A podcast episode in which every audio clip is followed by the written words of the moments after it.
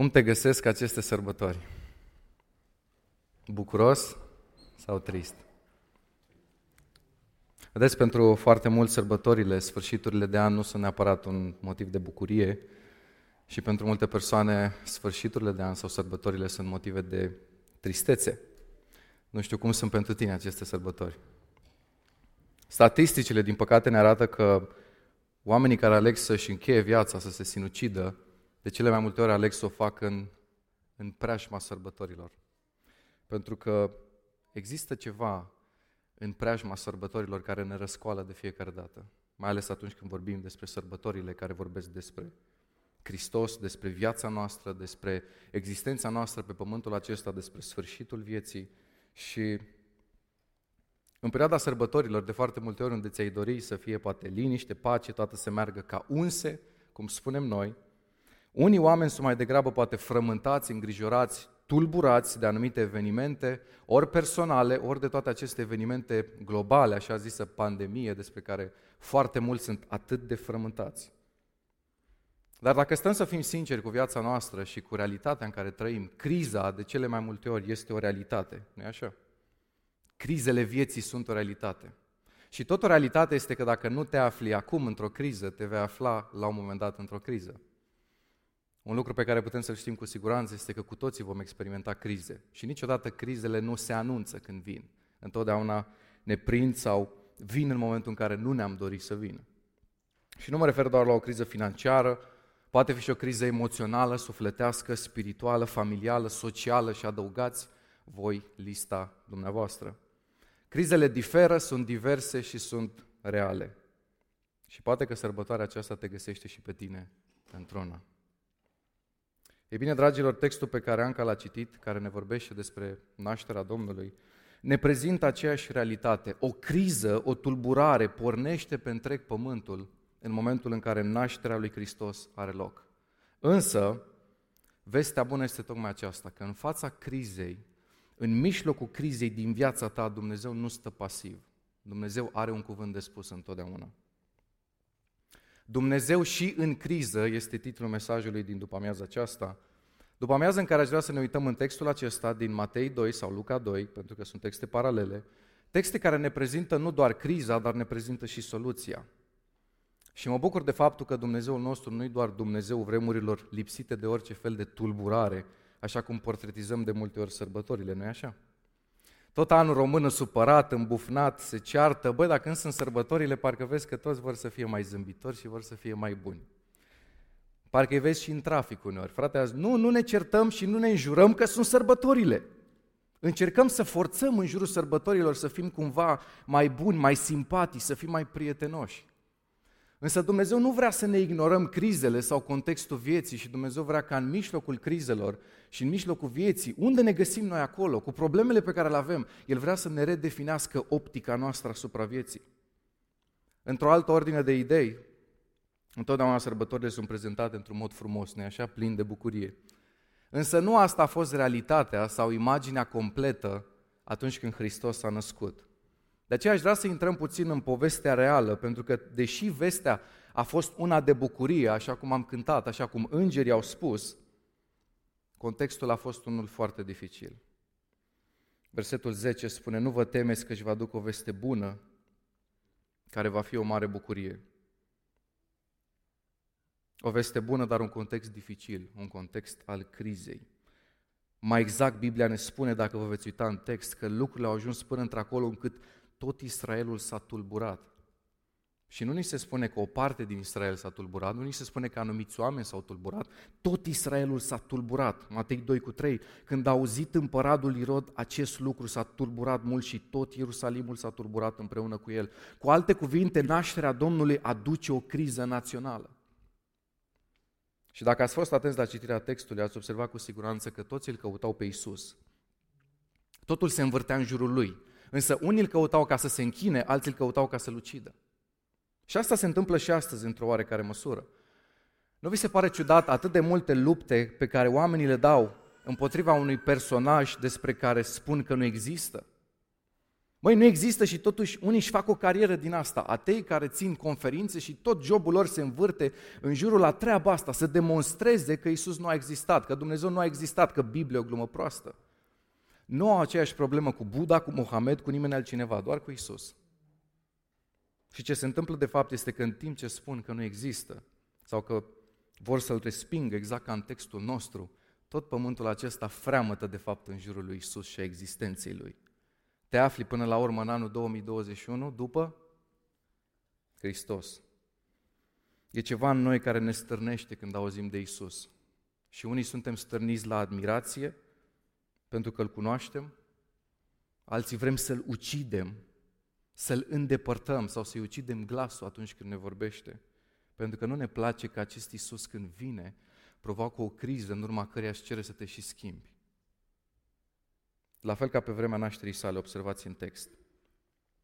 Irod s-a mâniat foarte tare și a trimis să omoare pe toți pruncii de parte bărbătească de la doi ani în jos. Wow! Primul lucru pe care trebuie să ți-l amintești în criza prin care treci, în criza în care poate ești acum sau vei fi, criza pe care Dumnezeu o înțelege, nu fi necredincios. Însă și nașterea lui Hristos din Fecioară ne trimite la subiectul credinței. Pentru că ea contrazice orice proces natural. Nu poate să fie explicată științific sau prin orice fel de filozofie naturalistă. Până și Maria a întrebat în versetul 34, observați, cum se va face lucrul acesta fiindcă eu nu știu de bărbat, cum să am copil? Eu n-am avut relații intime. Și îngerul asigură următorul verset că lucrul acesta va avea să fie lucrarea Duhului Sfânt. Și supunerea Mariei este imediată și remarcabilă. Iată roaba Domnului, facă-mi se după cuvintele tale. Orice întrebare pusă de noi, oricât de normală sau de logică este, trebuie să se plece în fața răspunsului divin. Când tu spui asta nu se poate să se întâmple, Dumnezeu nu o să poată să facă asta în viața mea, în familia mea, în biserică. Și Dumnezeu spune, facem să se poată. Tu trebuie să spui, dacă tu asta spui, eu asta cred. Haideți să mai vedem în text, păstorii de asemenea dau răspunsul credinței.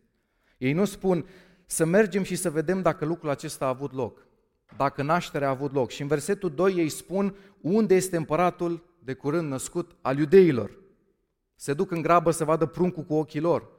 Ei nu calculează în termenii probabilității. Bă, poate că vom găsi pruncul acolo. Ei zic, sigur vom găsi acolo pruncul. Hai să-l vedem. Unde mai găsim în text elementul credinței? Imaginează-ți să fii în locul lui Iosif și aici în special mă adresez ție, bărbatule. Imaginează să fii în locul lui și Scriptura ne precizează foarte clar că cei doi, Iosif și Maria, nu avuseseră niciun fel de relație intimă până în acel moment. Deci un copil nu avea cum să intre în ecuație sub nicio formă. Și vine logodnica ta la tine și îți spune în felul următor. Eu sunt însărcinată, dar nu te-am înșelat. Păi și cam care e explicația Maria? Adică, pe bune, trebuie să ai o explicație super bună. Păi mi s-a arătat un înger și mi-a spus că voi rămâne însărcinată prin Duhul Sfânt. Și că persoana pe care o voi naște este Fiul lui Dumnezeu. Care ar fi reacția ta în locul lui Iosif? Am auzit acolo. Cam asta ar fi reacția. Te-ai gândit, probabil Maria ori minte, ori a consumat ceva substanțe dubioase. N-are cum să spună așa ceva. Și nu-i de mirare ce ne spune textul mai departe. Matei 1 cu 19. Iosif, bărbatul ei, era un om neprihănit și nu voia să o facă de rușine înaintea lumii, de aceea și-a pus de gând să o lase pe ascuns.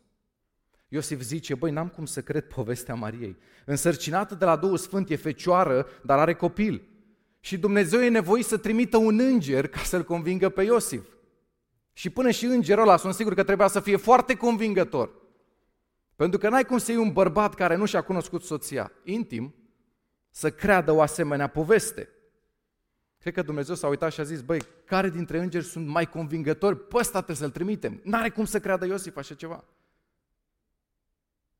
E un scenariu nu greu de crezut, imposibil de crezut. Și Dumnezeu trimite un înger, Matei 1 cu 20, pe când se gândea el la aceste lucruri. La ce? La ce spusese Maria. I s-a arătat în vis un înger al Domnului și a zis, Iosife, fiul lui David, nu te teme să iei la tine pe Maria, nevasta ta, că ce s-a zămislit în ea este de la Duhul Sfânt. Cu alte cuvinte, Dumnezeu îi spune, povestea pe care Maria ți-o spune nu e poveste, e realitate. Știu că e greu de crezut, dar asta e realitatea. Vedeți, mereu discutăm despre Maria și despre cât de extraordinar a fost și ce lucrare a făcut Dumnezeu prin ea și este adevărat, dar vă rog nu-l pierdeți din vedere nici pe Iosif. Pentru că e un om extraordinar care într-o situație atât de dificilă dă dovadă de credință în Dumnezeu. Dă dovadă că e gata, odată ce îngerul îi vorbește, să aibă parte de ascultare imediată. Doamne, asta spui, eu asta cred. Apoi să spună cineva, băi, normal că a crezut, pentru că i s-a arătat un înger, e normal să crezi după o asemenea experiență, nu-i așa? E normal să crezi, adică să-mi arate și mie un înger și o să cred și eu. Haideți să vă arăt un alt exemplu, doar cu un capitol înainte, în care la fel un înger se arată lui Zaharia în templu. Cele două texte sunt legate unul de celălalt, cele două persoane, Elisabeta și Maria, chiar sunt rude.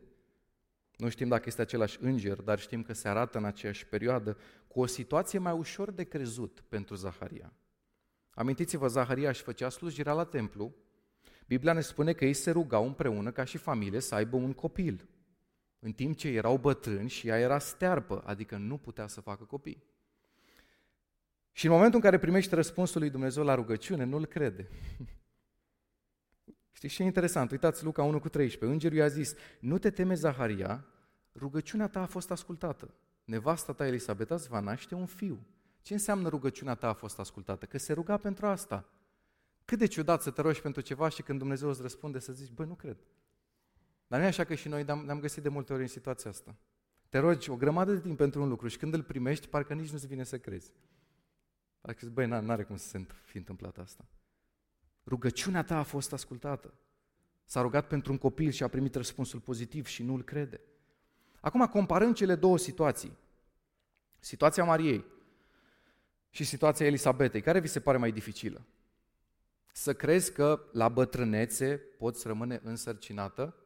Ok, ești stearpă, într-adevăr, dar crezi într-un Dumnezeu și îl slujești pe Dumnezeul care poate să vindece și noi știm cazuri o grămadă în care femei care nu au putut să rămână însărcinate au rămas. Avem aici Cristina care ne-a spus povestea ei cu câteva săptămâni în urmă. Medical i s-a spus nu există nicio șansă și se pare că a existat. Acum, Elisabeta se afla în postura asta. Stearpă și era și înaintată în vârstă, deci nu puteau să rămână, nu puteau să rămână însărcinată. E o situație dificil de crezut. Este. Acum vă întreb, comparativ cu a Mariei, fecioară, niciun contact intim cu niciun bărbat și să rămâi însărcinat, e mai greu de crezut. E mai greu de crezut când ți se și spune că prin Duhul Sfânt vei rămâne și că vei naște chiar pe Fiul lui Dumnezeu. Comparând cele două situații, e foarte clar că scenariul mai greu de crezut este al Mariei. Și totuși, în timp ce Iosif cu Maria dau răspunsul credinței, Zaharia dă răspunsul necredinței. Observați, versetul 20, dar pe când se gândea la aceste lucruri, s-a arătat în vis un înger al Domnului și a zis, Iosife, fiul lui David, nu te teme să iei pe tine pe Maria și versetul 24, ce face Iosif? Când s-a trezit Iosif din somn, a făcut cum îi poruncise Domnul și l-a luat la el pe nevasta sa. Ascultare imediată, credință instantanee în ceea ce Dumnezeu a spus. Acum hai să-l observăm pe Zaharia. Îngerul i-a zis, nu te teme Zaharia, fiindcă rugăciunea ta a fost ascultată, nevasta ta Elisabeta îți va naște un fiu, căruia îi vei pune numele Ioan.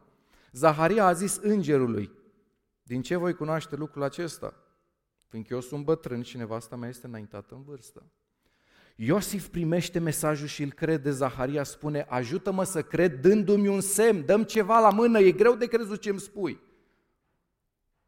Tu cum procedezi de obicei? Nu fi un semnangiu.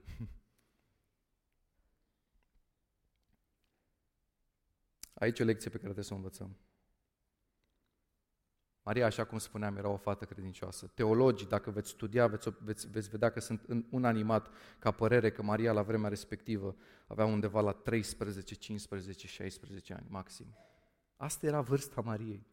Zaharia, în schimb, era un preot care o viață întreagă slujise la templu și nu o făcuse într-un mod superficial. Biblia nu spune despre el că nu era un om credincios, un om care nu trăia cu Dumnezeu. De unde știu? Același capitol, versetul 6. Amândoi erau neprihăniți înaintea lui Dumnezeu și păzeau fără pată toate poruncile și toate rânduielile Domnului. Și cu toate acestea, atunci când primește acest mesaj, cere un semn ca să creadă, în timp ce Maria spune, la fel ca Iosif, Luca 1,38, iată roaba Domnului, facă-mi se după cuvintele tale. Ce putem învăța de aici? Spuneam că e o lecție.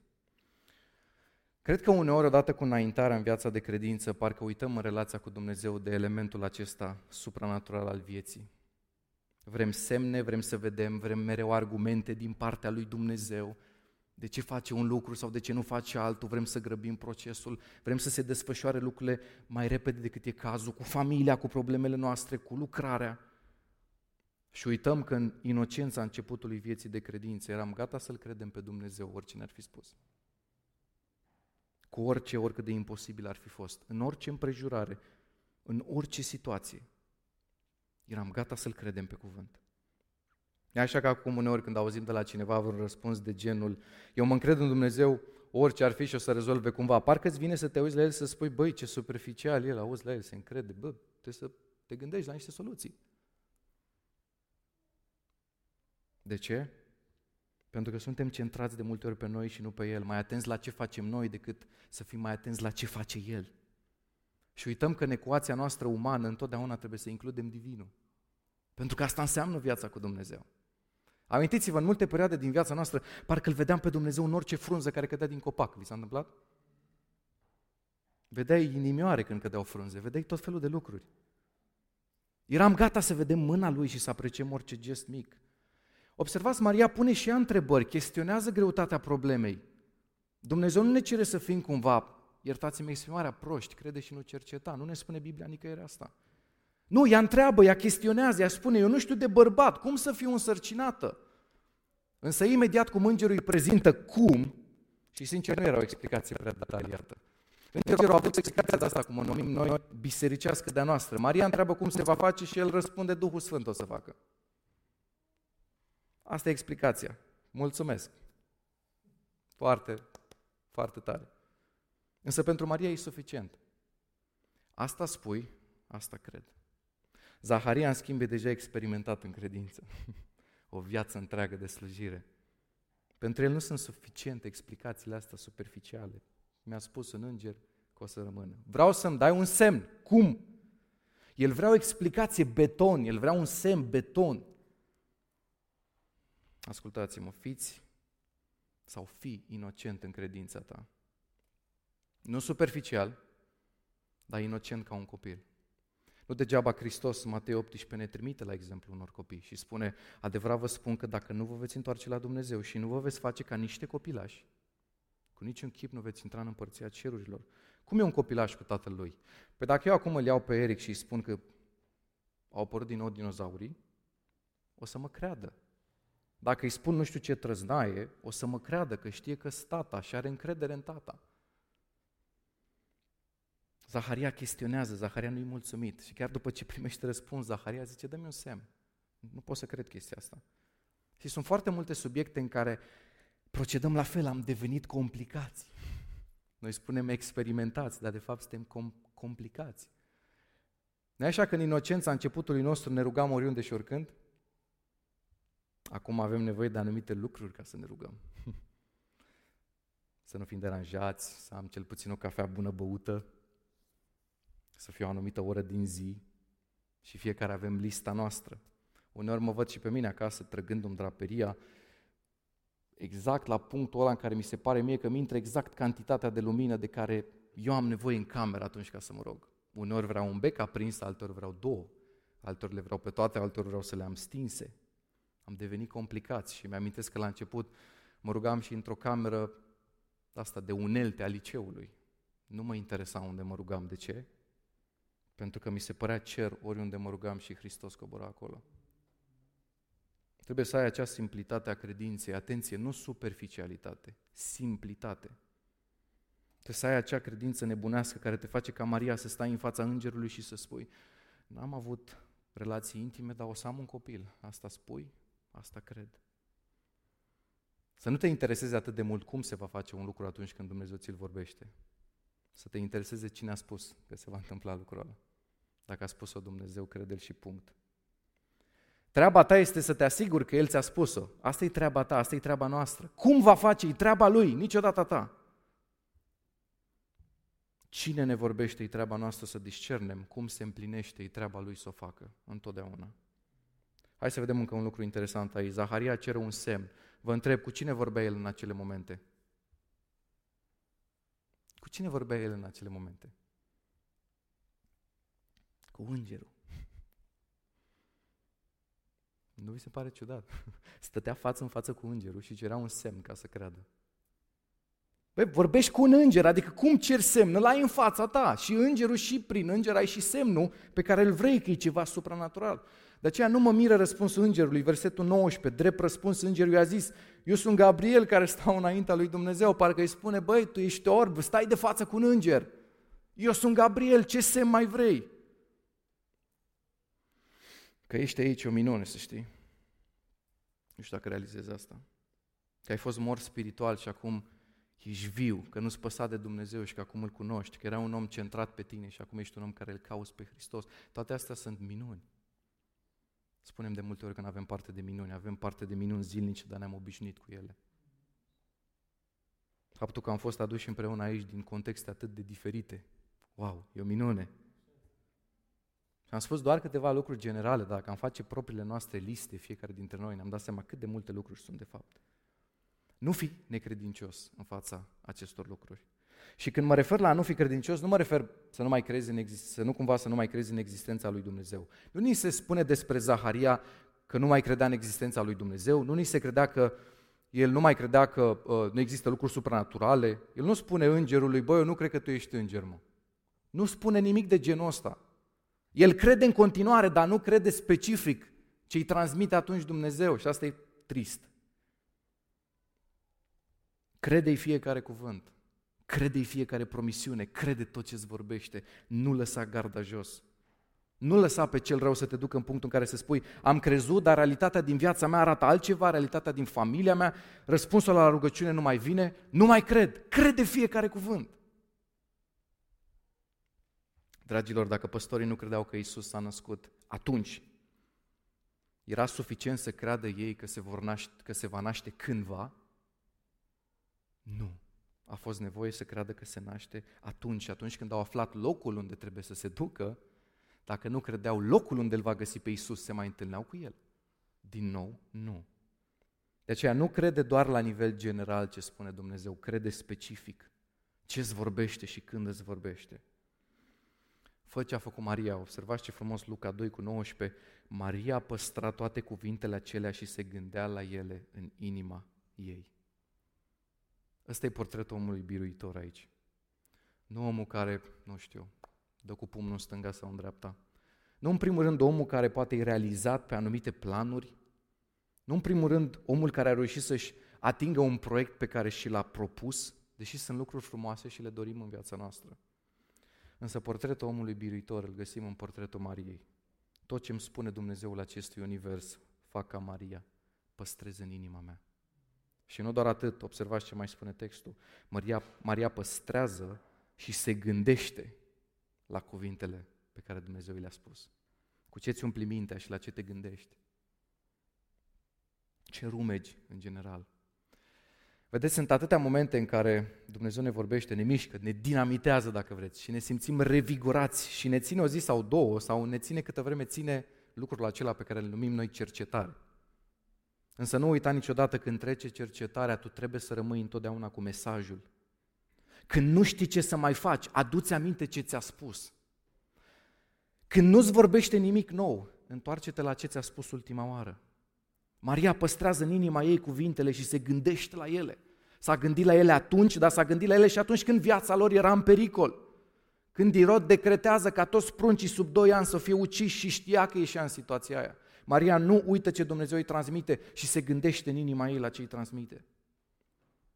Vedeți, Dumnezeu a rostit trei cuvinte în Geneză, să fie lumină, nici măcar n-a ridicat un deget.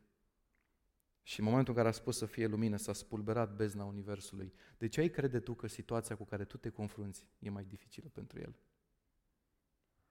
Același Dumnezeu care spulberă bezna cu trei cuvinte poate să lucreze și în criza vieții tale. Chiar și astăzi, dacă Dumnezeu ți-a comunicat printr-un cântec, prin ceva din acest mesaj, lipește-ți inima de acel cuvânt. Asta face Maria. În timp ce alții erau agitați, poate discutau, vorbeau alte lucruri, Maria avea o altă treabă de făcut. Păstra în inima ei cuvintele și se gândea la tocmai ce văzuse. Vedeți, puterea nu stă în faptul că noi credem. Trebuie să fim conștienți de asta. Puterea stă în cine credem. Eu pot să am credință nesfârșită într-un pod care e pe punctul să se rupă. Pot să cred cât vreau, dacă eu mă duc pe el o să cad. Dar pentru că credința mea mi-o pun în Hristos, care nu se clatine niciodată, știu că e o stâncă sigură. Puterea stă în primul rând în cine credem. Și când crezi în El, lucrurile se mișcă. Vreau să mai observăm un lucru frumos la Dumnezeu. Deși își cere credință, întotdeauna îți dă detalii suplimentare care să te ajute să crezi. Observați. Iată că Elisabeta, rudenia ta, a zămislit și ea un fiu la bătrânețe și ea, care îi se zice stearpă, este acum în a șasea lună. Observați această precizare. Ea care este stearpă, cu alte cuvinte spune Dumnezeu, îți dau un alt exemplu al unei femei pentru care sarcina era imposibilă și totuși a rămas însărcinată pentru că am intervenit eu. Acum, Maria, să nu ți se pare imposibil nici cazul tău, că și tu ești în aceeași situație, dar la fel cum la Elisabeta am făcut posibil, fac și la tine posibil. Tot eu intervin. Și vedeți, asta e frumusețea la Dumnezeu, pentru că de multe ori ne referim la El ca la un Dumnezeu care ne cere să credem fără să vedem, nu-i așa? Hai să fim serioși. Mai puțin am crezut noi decât ne-a arătat El dovezi. Mai puțin ne-am încrezut noi în El decât și-a arătat El bunătatea fizic și am văzut-o cu ochii noștri. Însă și cartea 1 Ioan spune ce am auzit, ce am văzut, așa începe cartea. Ce am văzut cu ochii noștri, ce am privit și ce am pipăit cu mâinile noastre cu privire la cuvântul vieții. Ce am auzit, ce am văzut, ce am privit și ce am pipăit nu sunt acțiuni ale credinței, sunt acțiuni ale vederii. Ce spune de fapt autorul? Că Dumnezeu ne-a tot dat dovezi peste dovezi ale dragostei Lui, ale existenței Lui, ale faptului că ne poartă de grijă. Nu e atât de dificil să te uiți la acest Dumnezeu și să zici, Doamne, cred în existența Ta. Nu e doar că crezi, tu ai văzut-o de atâtea ori. Ai văzut-o când poate erai jos și te-ai ridicat. Ai văzut-o în familia ta. Ai văzut-o momente în care nu ți-ai mai dat nicio șansă și Dumnezeu a făcut un lucru extraordinar cu tine. Nu e foarte, foarte dificil să zic, Doamne, eu cred că lucrarea de aici o să meargă. Păi vă văd pe voi. Nu e neapărat credință. Deja Dumnezeu a dat dovezi care să mă convingă, de care să mă bucur. Fiecare dintre noi suntem un detaliu pe care Dumnezeu îl folosește ca să întărească credința celuilalt. Și asta e super frumos din ceea ce face Dumnezeu, pentru că El nu doar caută să ne întărească, dar caută să ne întărească unii prin ceilalți. Asta face și cu Maria. Zice Dumnezeu, vreau să te întăresc într-un mod supranatural prin faptul că îți trimit un înger să-ți vorbească, dar vreau să-ți dau și un detaliu uman care să te ajute. Și în ceea ce îi spune îngerul, îi spune și treaba asta. Vezi de Elisabeta, rudenia ta, care era stearpă și ea e însărcinată. Știți ce face Maria imediat după ce îngerul îi vorbește? Se duce la Elisabeta. Maria i-a zis, iată roaba Domnului, facă-mi se după cuvintele tale, îngerul a plecat de la ea, ce face Maria? S-a sculat chiar în zilele acelea, a plecat în grabă spre munți, a intrat în casa lui Zaharia și a urbat de bine Elisabetei. Și versetul 41, cum a auzit Elisabeta urarea Mariei, i-a săltat pruncul în pântece și Elisabeta s-a umplut de Duhul Sfânt. Maria se duce pentru a vedea și a se bucura de lucrarea din viața Elisabetei, iar Elisabeta se bucură din, de lucrarea din viața Mariei. De ce? Pentru că Dumnezeu folosește această reprocitate. Unii pe alții să ne întărim. Fiecare dintre noi suntem detalii ale lui Dumnezeu pentru viața altora, prin care să vorbească și să întărească. De aceea vreau să facem un lucru practic aici, pentru că ne permite timpul. Aș vrea să vă rog să scoateți telefonul. Știu că n-ați mai auzit asta într-o predică, de obicei lasă-l deoparte. Și aș vrea să te gândești la o persoană care, sau, da, o persoană care pentru tine a fost acest detaliu prin care Dumnezeu te-a întărit de multe ori. O persoană prin care Dumnezeu a lucrat de multe ori. Știu că știi acele persoane care ți-au fost alături, care te-au ridicat, care atunci când ai avut nevoie ți-au spus un cuvânt. Te rog, nu scrie romane, nu facem nici epistole, ceva scurt, băi, îi mulțumesc lui Dumnezeu pentru tine. Dă un mesaj rapid și trece mai departe.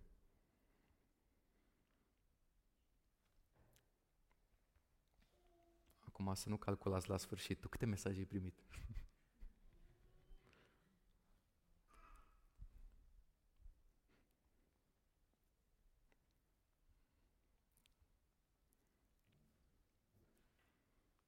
la Cornel avem un capitol scris deja.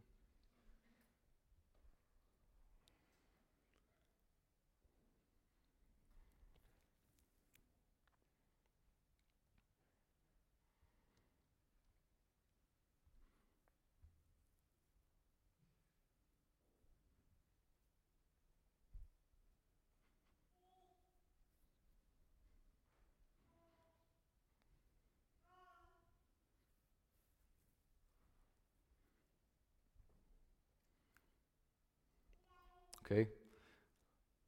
Hai să le lăsăm departe acum, să continuăm mesajul. Al doilea lucru foarte important din text. Chiar dacă ești în criză, chiar dacă ești într-o situație dificilă, nu te mai plânge de viața ta. Nu știu câți dintre dumneavoastră știți, dar conform Deuteronom 22, versetele 22-24, Maria, pentru situația în care se regăsea, știți ce trebuia să pățească? Să fie ucisă cu pietre. O femeie care și înșela bărbatul și care era însărcinată, trebuia să fie ucisă cu pietre în vremea de atunci. Cum e viața ta comparativ cu asta? Eu nu mă simt foarte înapoiat când citesc despre Maria. De ce? Versetul 46, cunoaște Vechiul Testament, cunoaște despre caracterul lui Dumnezeu la vârsta de aproximativ 13-16 ani cât avea ea. Atunci când îngerul îi vorbește, o chestie care nu știu câți dintre noi am fi putut să o credem, dă dovadă de încredere imediată în Dumnezeu. Asta dovedește o persoană care umbla cu Dumnezeu, că nu poți să te încrezi în cineva pe care nu cunoști. Pe asta de obicei când stai de vorbă cu o persoană și le găsești în viața acelei persoane, ți se pare că e un super om spiritual. Când știe lucruri așa bine din Scriptură, începi să te întrebi, poate a făcut vreun seminar teologic, ceva. Care-i treaba cu tine? Nu mai e o normalitate ca oamenii să fie așa și totuși te uiți la Maria. O fată de vârsta ei, care ne pune într-o postură inconfortabilă. 13, 15, 16 ani. Comparativ în zilele noastre, copiii de 15 ani, amintesc și eu, nu știam pe ce planetă sunt. Acum imaginează să fii în locul Mariei. Pune-te, te rog, puțin în locul ei. O fată de vârsta ei să primești o veste nu ușor de primit. Și gândește-te totodată la acest Irod. Irod este consemnat în istorie că și omoară proprii copii de frică să nu-i fie luat tronul. Ăsta era împăratul de atunci. Își omoară una din neveste pe Miriam, își omoară soacra, cumnatul, nobilii, servitorii. Și istoricii spun că oricine avea el impresia că poate să fie o amenințare pentru tronul lui, era imediat ucis. De aceea, în vremea respectivă, circula o vorbă care descria cruda realitate de atunci. Mai bine să fii porcul lui Irod decât fiul lui. Acum imaginați-vă pe Iosif. Imaginați-vă pe Maria când știe că primește decretul. Pruncul tău e căutat să fie ucis. Imaginați-le pe Iosif, are parte de șocul acesta că viitoarea soție e însărcinată cu un copil care nu e al lui.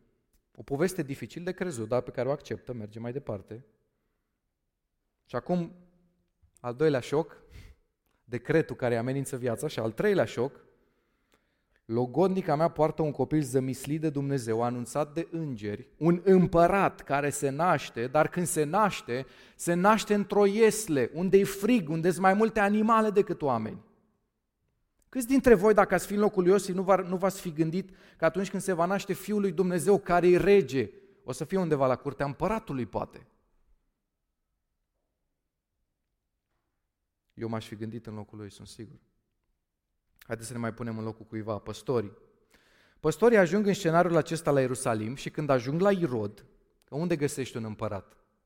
La curtea împăratului. Se duc acolo și încep și întreabă și încep să li se audă vocile. Unde e împăratul de curând născut al iudeilor? Și acum intră în scenă Irod. Hm.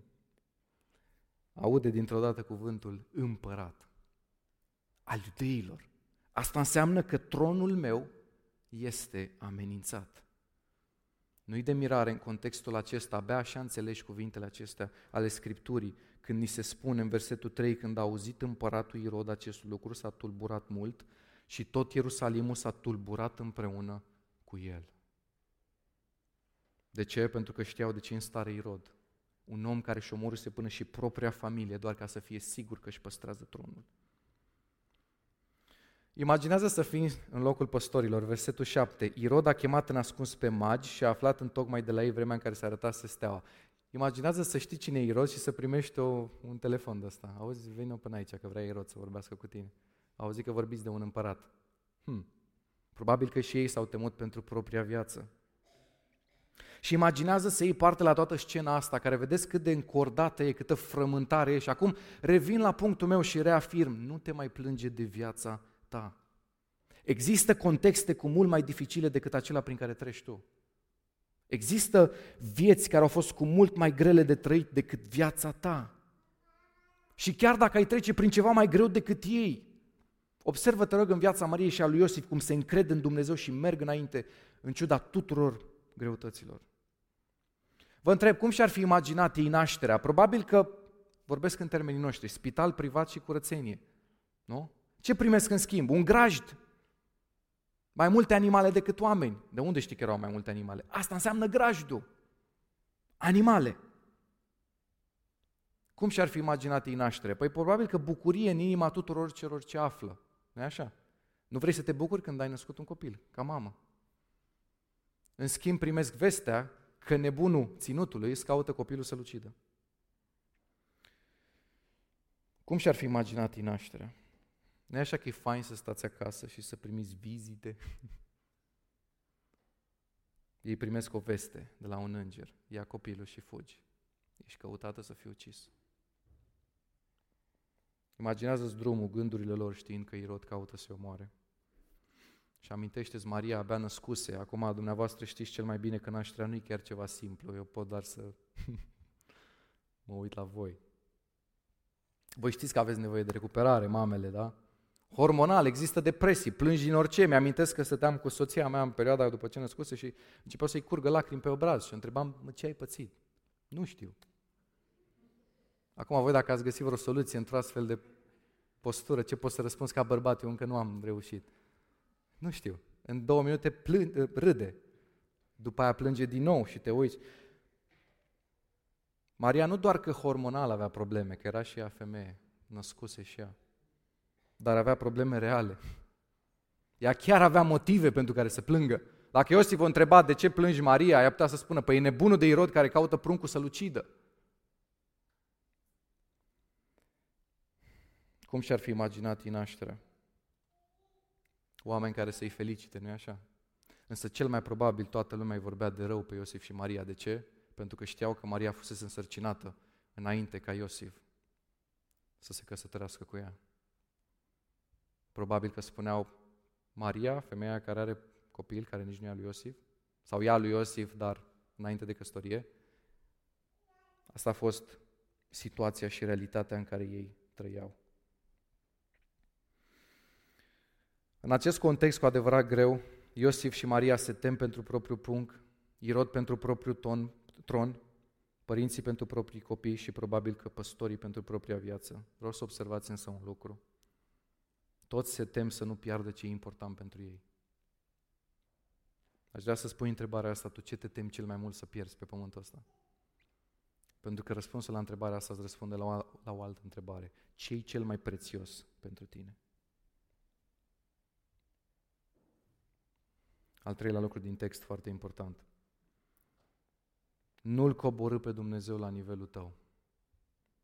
Ai fost prunc și Isus a fost prunc. Ai crescut și Isus a crescut. A fost un bebeluș neajutorat și tu ai fost la fel. Până aici lucrurile normale legate de Isus și nu pare nimic impresionant, însă vreau să vă arăt cât de diferit este nașterea lui Hristos, mai exact unică în istorie. Pe lângă faptul că istoria e împărțită în două, totul se datează în funcție de el, înainte și după. Vreau să vă arăt câteva profeții din Scriptură și totodată un matematician care a calculat probabilitățile ca profețiile acestea, de fapt ca 10 dintre ele să se împlinească în persoana lui Hristos, ca să vă dați seama cât de unică, cât de supranatural a fost nașterea pe care noi o sărbătorim în perioada asta. Biblia a prevestit că se va naște din sămânța lui Avram. Geneza 22. Nu avem timp să citim versetele, dar puteți să le căutați voi. Din seminția lui Iuda, din casa lui David, orașul unde se va naște. Că El va veni când templul încă va fi în picioare. Apropo de asta, știți că Isus a spus că templul va fi dărâmat. 20 de ani după ce a spus asta a fost dărâmat. Că se va naște dintr-o fecioară. Că va face minuni. Că va fi respins de poporul său. Timpul exact în istorie când va muri, Daniel capitolul 9, puteți să citiți acolo, să calculați. Cum va muri? Până și detaliul acesta din Psalmul 22, versetul 18, își împart hainele mele între ei și trag la sorți pentru cămașa mea.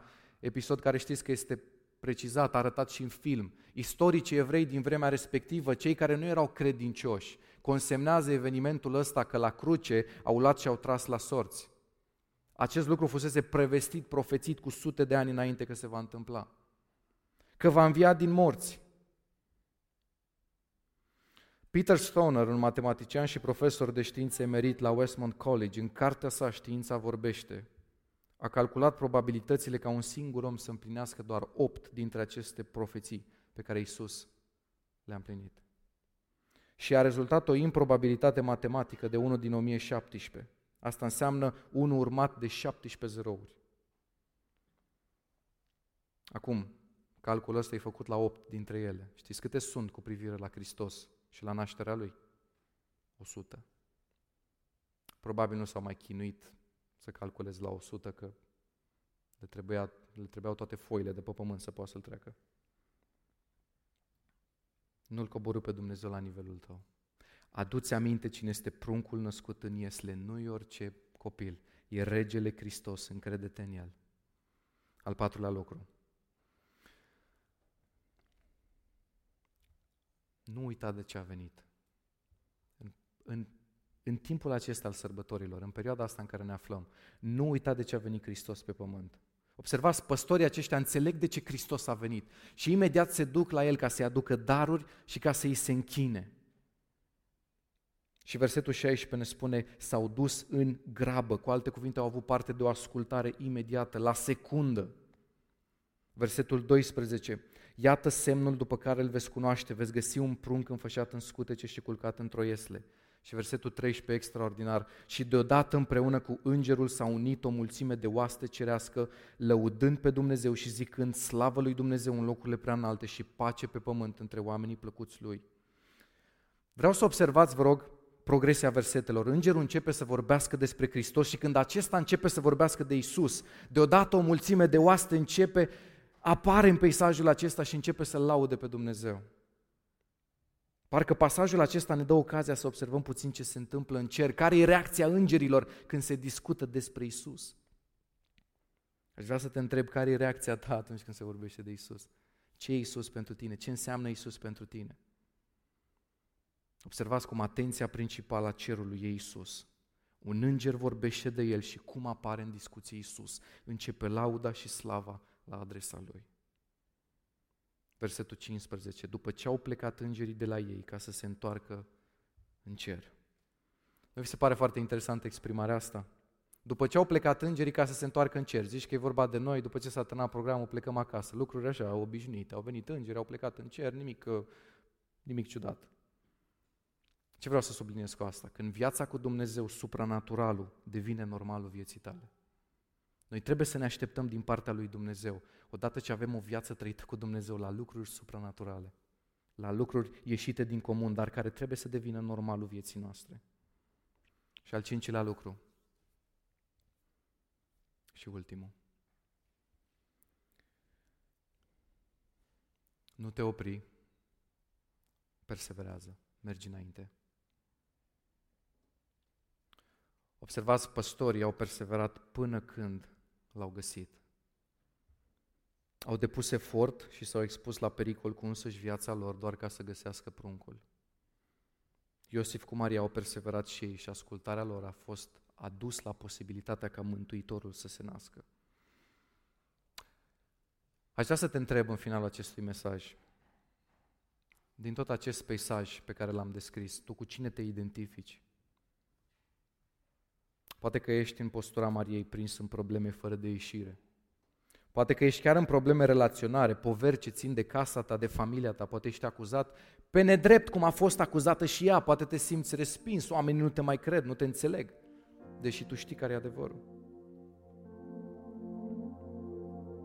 Sau poate că ești în postura lui Iosif, bărbatul aflat în criză, dar fără soluții. Omul care a încercat să bată la toate ușile, dar toate i s-au închis. Biblia spune că nu s-a găsit loc unde să intre ca Maria să nască și a ajuns într-o iesle. Omul care și-a asumat rușinea, dar care rămâne loial în continuare. Omul care poartă poate o povară neînțeleasă. Așa e că nu-i simplu deloc în Crăciun, în perioada aceasta a sărbătorilor, tu să te afli în criză, nu-i așa? Însă fii încurajat că asta e imaginea prezentată și de Scriptură. Nu e imaginea prezentată peste tot de sărbători, bucurie, egal sărbători, egal lipsa problemelor, familie unită, biserică unită, totul merge bine, totul e roz. Imaginea nașterii Domnului prezentată de Scriptură se poate rezuma într-un singur cuvânt, criză și tulburare. Însă scenariul acesta ar fi unul depresiv dacă n-am include în ecuație ceea ce face Dumnezeu și n-am adăugat și cealaltă parte de adevăr, și anume, El, Emanuel, este Dumnezeu și în criză. Vedeți, în toată Scriptura Dumnezeu se prezintă în funcție de ceea ce oamenii aveau, să, aveau nevoie să audă. Atunci când existau oameni bolnavi, El se prezenta ca Dumnezeu care vindecă. Atunci când oamenii se simțeau neînțeleși, nevăzuți de nimeni, El se prezenta ca Dumnezeu care vede. În criza în care Maria cu Iosif se aflau, atunci când Dumnezeu s-a prezentat, atunci când au prezentat pruncul din Iesle, au spus, Emanuel, Dumnezeu este cu noi. Dacă e un lucru de care ai nevoie să-ți amintești în criză, în situația prin care treci, este că Dumnezeu este cu tine. Asta e cea mai bună veste. Eu personal, când mă gândesc la imaginea aceasta a unui Dumnezeu care coboară pe pământ și devine un copil, nu pot să nu mă gândesc și la mirarea îngerilor. Dați seama ce înseamnă pentru îngeri imaginea aceasta a unui Dumnezeu infinit care alege să coboare pe pământ pentru niște oameni care nici nu le pasă. Oameni care poate 80% dintre ei bagiocoresc ceea ce Hristos a făcut sau stau nepăsători cu privire la ce Hristos a făcut. Și eu nu pot să-mi imaginez altfel îngerii decât șocați de faptul că acest Dumnezeu infinit alege să se dezbrace de slava Lui și să se nască într-o iesle. Poate că Iosif cu Maria au crezut că situația lor e una periculoasă, nu-i așa? Că sunt în pericolul de a-și pierde viața. Poate au început să-și facă cele mai bune calcule, cum să-L salveze pe Dumnezeul de acolo din Iesle. Și probabil că au pierdut din vedere în toată acea criză, în toată acea tulburare, că nu ei trebuie să-L salveze pe Isus din criză și că Isus a venit să ne salveze pe noi din criză. Din criza păcatului, din criza relațiilor destrămate, din, din criza unei veșnicii pe care ne-o putem rata pentru că trăim așa cum ne duce capul. Poate că Maria cu Iosif au fost concentrați pe cum să-L salvăm pe Isus și Isus a venit ca să ne transmită alt mesaj. Eu am venit să vă salvez Isus era cu ei în criză, așa cum e și cu tine în criza prin care treci. Și dacă nu treci acum, îți dau o veste poate care nu-ți place, o să treci. Maria a păstrat toate cuvintele în inima ei și a adus aminte de cine poartă în pântece, nu oricine pe Mântuitorul lumii, și a adus aminte că îngerii vorbeau despre situația asta. Au văzut păstorii care au ajuns acolo și zis, bă, cum au ajuns ăștia? Îngerii le-au spus. Wow! Și și-a dat seama dintr-o dată și a reamintit dintr-o dată cine în este din fața ei. Aș vrea să te provoc să te gândești și tu la toate lucrurile acestea și să-ți amintești pe cine sărbătorești perioada asta. Nu doar un prunc neajutorat, e regele Isus. Și toate aceste detalii despre îngeri care încep și laudă, despre îngeri care le comunică informații, despre înștiințări pe care Dumnezeu le dă în vis lui Iosif, toate aceste lucruri supranaturale trebuie să-ți dea de gândit. Tu n-ai nevoie în criză doar de rezolvarea problemei. Tu ai nevoie în criză să-ți amintești de tot supranaturalul vieții tale și de cine este Dumnezeul care îți conduce viața. Noi spunem, Doamne, dacă ai rezolvat problema asta, dacă ai rezolvat criza asta, totul ar fi ok. Și Dumnezeu spune, dacă ți-ai amintit mai des cine sunt și ce am făcut în viața ta, totul ar fi ok. Maria se gândea la lucrul acesta în inima ei. Te rog, întreabă-te tu la ce te gândești. Cum privești sărbătorile astea? ce ochi îți privești crizele. Vă spuneam am dat despre versetul din Evrei în care ni se spune să ne umplem retina de Hristos, cu alte cuvinte, tot ce privim, să privim prin ochii Lui. E una să-mi privesc problemele așa și una e să le privesc de sus, prin ochii Lui. Pentru că atunci când le privesc din perspectiva Lui Dumnezeu, nu mi se mai par probleme și oportunități pe care Dumnezeu le folosește ca să-și facă planul. Parcă o văd pe Maria, pe Iosif, punând totul cap la cap și își dau seama că respingerea, ușile închise, lipsa unui loc, toate circumstanțele care îi împing să ajungă în graj, să-și pună pruncul într-o iesle, sunt de fapt orchestrarea unui plan cu mult mai măreț decât puteau ei să înțeleagă atunci.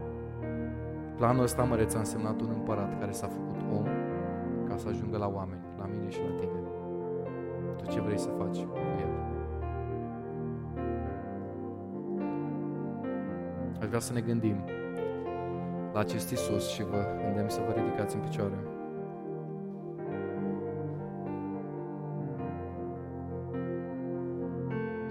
Biblia spune că va veni o zi în care orice genunchi se va pleca înaintea Lui. E o realitate asta, preot, ateu, oameni care cred sau nu cred, care l-au căutat să-L ucidă sau să-L ignore sau să se închine, așa cum vedem în text. Ziua aia va veni, întrebarea e ce facem astăzi. Orice genunchi se va pleca înaintea Lui. Însă știți ce este interesant? Citeam în cartea lui C.S. Lewis și spunea în ziua aceea nu va mai fi o alegere că îți pleci genunchii. La vederea lui Hristos tu nu vei putea să mai faci altceva decât să te pleci. Pentru că pruncul Iisus nu, va, nu va mai veni ca prunc în acea zi. Ioan, când îl vede în cartea Apocalipsa, Ioan care stătea cu capul pe pieptul lui Hristos, care trei ani jumate a fost cel mai apropiat de Isus, când îl vede în Apocalipsa, Biblia spune că a căzut la picioarele lui ca mort când l-a văzut pe Hristos îmbrăcat din nou în toată slava lui de Dumnezeu. Dacă Ioan, care a fost atât de apropiat, a făcut asta, oare ce vei face tu și cu mine? Dumnezeu nu dorește ca să așteptăm ziua aceea ca să ne închinăm Lui. Dumnezeu dorește să folosim fiecare zi așa cum au folosit-o păstorii. Ce facem azi? Căutăm pruncul ca să ne închinăm. Aș vrea să ne rugăm împreună și apoi să mai cântăm o cântare, gândindu-ne la lucrurile acestea și făcând ca și Maria, păstrând în inima noastră cuvintele lui Dumnezeu. Haideți să ne rugăm.